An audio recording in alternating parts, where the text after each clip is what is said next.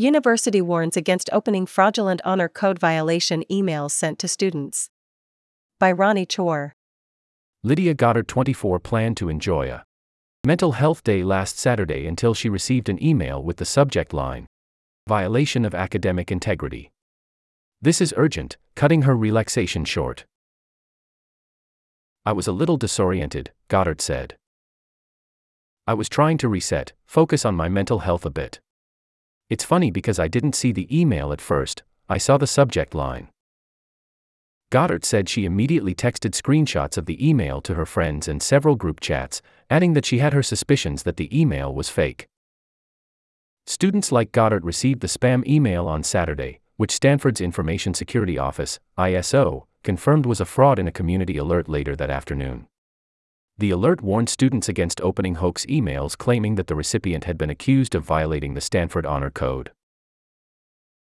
These emails claim to be from the Office of the University Registrar and accuse the recipient of violating the Honor Code and include a subject line Violation of Academic Integrity. This is urgent. Please be aware that these emails are not authentic. The Community Alert read. The Community Alert email provided resources to protect students from fraudulent emails. In addition to cautioning students to be wary of links, the community alert encouraged students to immediately change their SUNet passwords if they feel their account is compromised. The alert also requested that community members report suspected phishing to the ISO team. The fraudulent email outlined allegations of academic dishonesty and claimed to be sent from the Office of the University Registrar. Your user interface data reveal that you sought and engaged external assistance for your class work and assignments. Sources include your student account activity history, browser archives, and Wi Fi cache, it read. The email then directed students to go to a web page where they could supposedly read the details about their violation.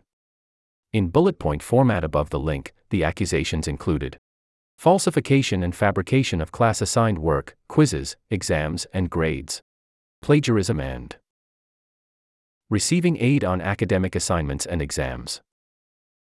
According to Goddard, the purpose of the spam email was unclear to her. When I think of spam, I think, I'm gonna give them money, but it just felt like they were just trying to mess with me. That's a lot of work to like, just mess with someone, Goddard said. Goddard said she received a separate spam email with the subject line Professional Academic Assistance from the same sender on Friday. Ronnie Chor is a Volume 263 public safety beat reporter. Outside of writing for the daily's news section, she enjoys singing to her pet duck. Contact her at news at stanforddaily.com.